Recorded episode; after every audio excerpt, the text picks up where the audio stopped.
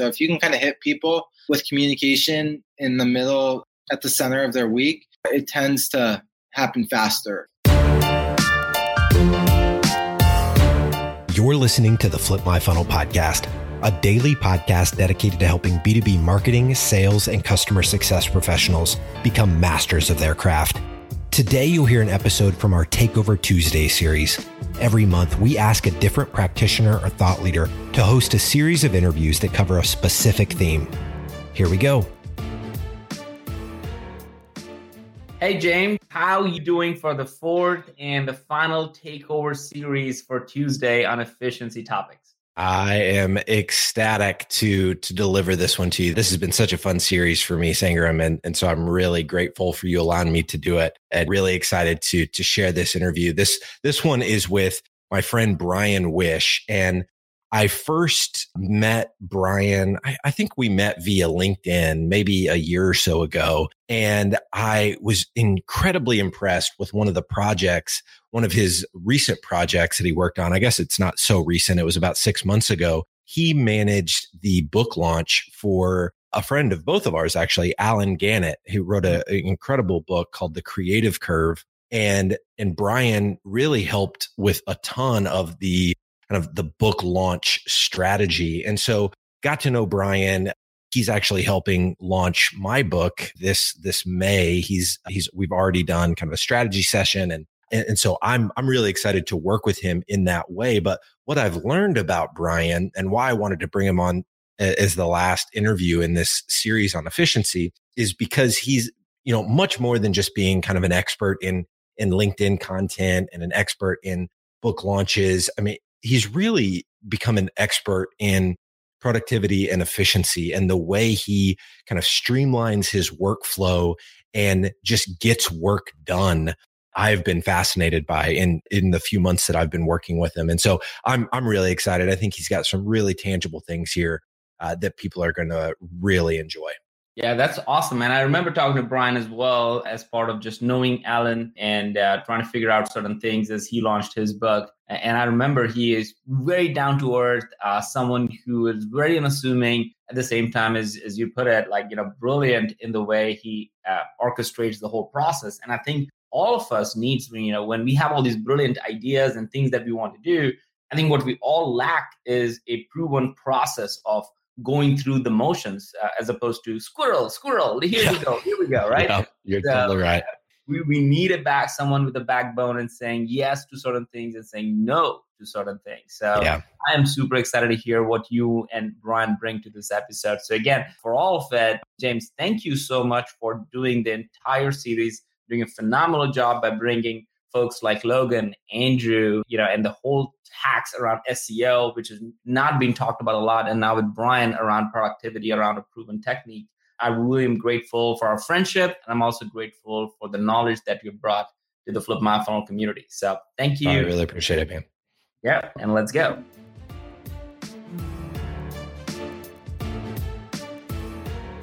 Welcome back to the Flip My Funnel podcast. My name is James Carbary, and this is the fourth episode in a series of four interviews that I'm doing for Takeover Tuesday on this show.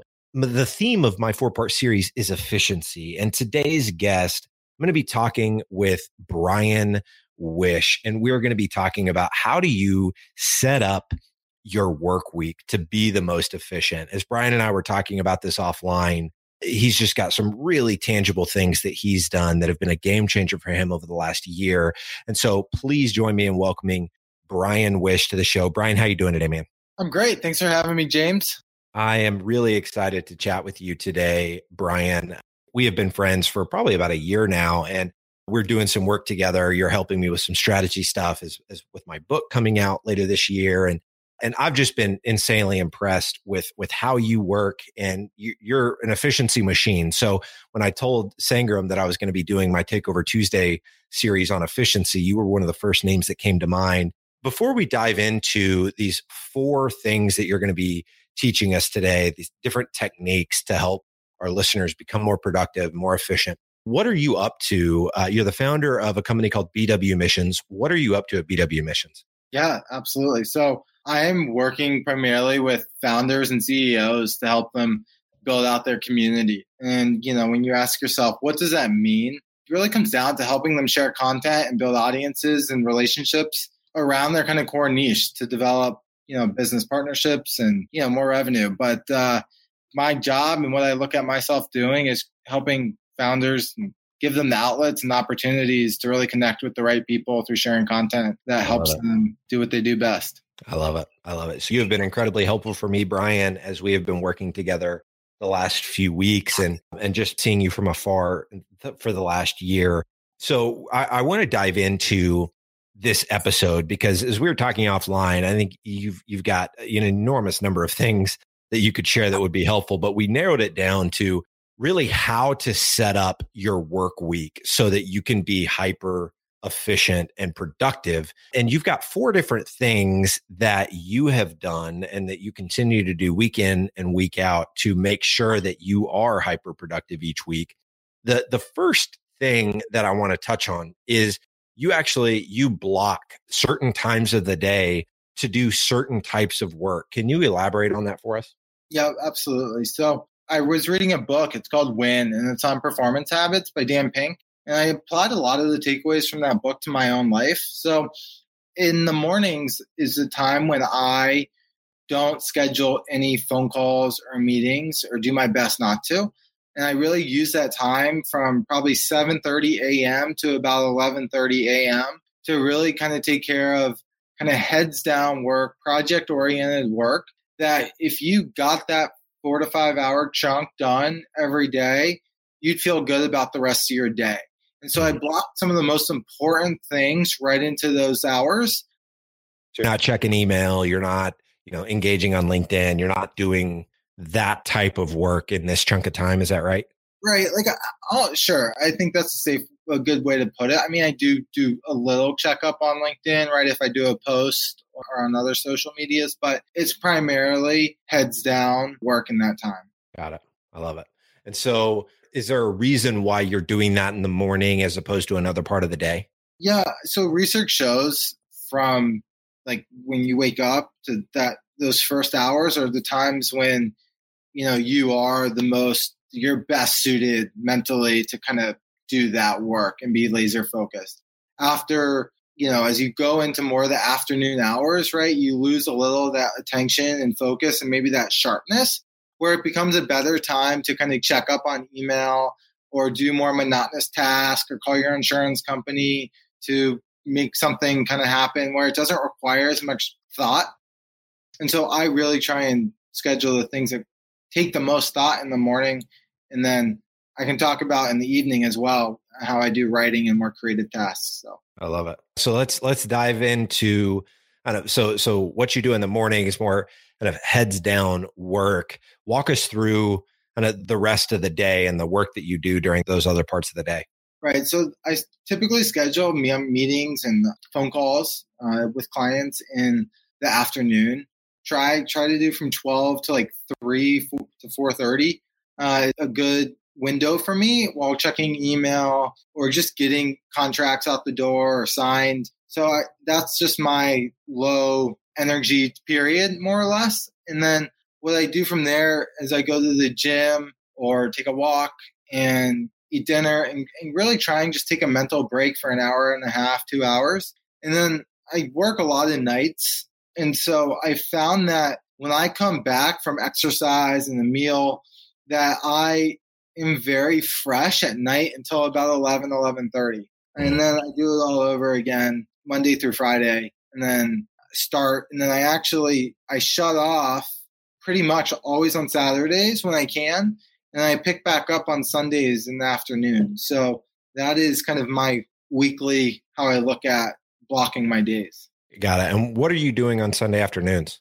So that's really prep work for the week. So I look at my calendar for the week ahead or the next 2 weeks, and I'm confirming with people on their schedule that the time that we're going to talk, the dial-in information, just so when you get to that meeting, exactly that everything's confirmed and buttoned up. Yeah, I think you and I can resonate over this, James, when you're about to go into a meeting that wasn't confirmed, and 5 minutes later, a person pulls out and says, "Oh, I can't do it."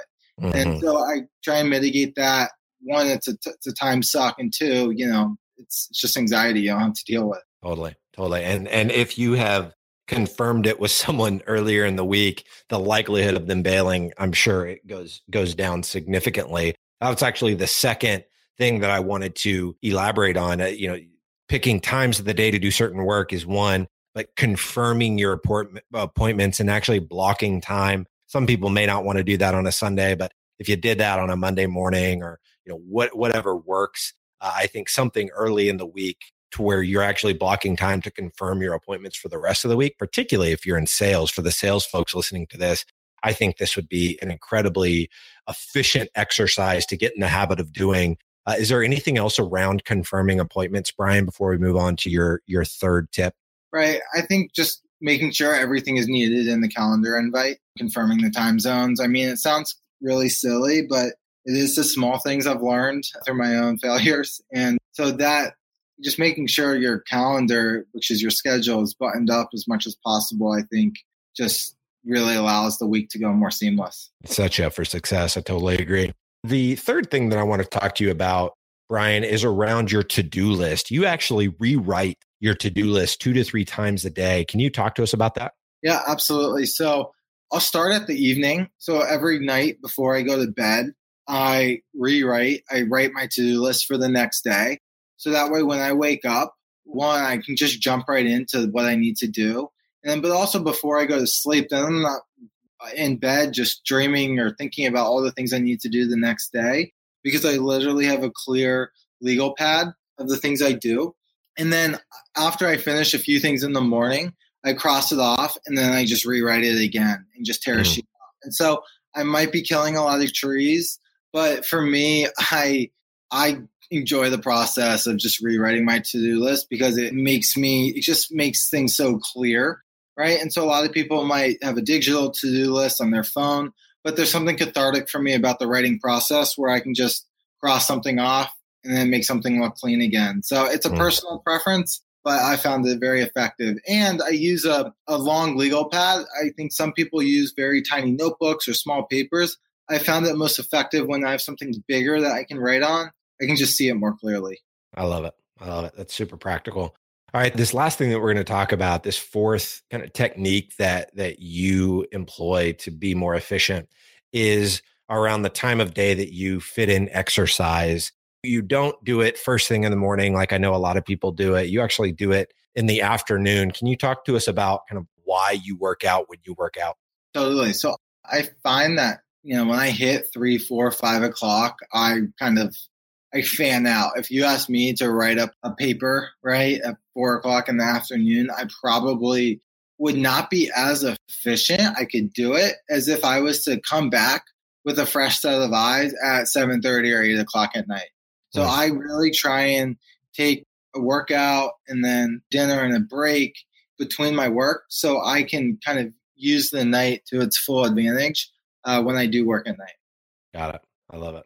So, Brian, we've talked about kind of the breaking down the times of day that you do certain work. We talked about confirming appointments. We talked about rewriting your to-do list 2 to 3 times a day. I haven't heard anybody talk about doing that. I think that's super interesting. We also talked about when you fit in exercise. Is there anything else, Brian, that you'd like to share around efficiency or how you get work done in a really effective manner? Yeah, I think that's a good point. I mean, I think, you know, that's all great short-term planning mechanisms, right? And this is probably lends itself to another conversation. But I think if you know where you're going long-term, you can be more proactive as well in the day-to-day. And so I don't create yearly plans. I created a Q1 plan because I felt like I'd be able to better reevaluate my goals after 3 months of knowing exactly where I wanted to be.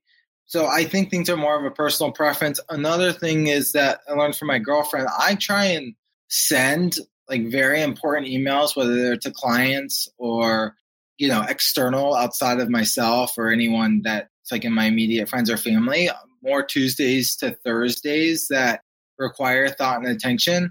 And the philosophy there is, and I don't always live up to this, but I have seen it work, but you know, Mondays, people are just getting into the week and it's chaos, right? Tuesdays, Wednesdays, Thursday, they're really heads down into the week. And then Friday, they see the weekend coming. So if you can kind of hit people with communication in the middle, at the center of their week, it tends to happen faster.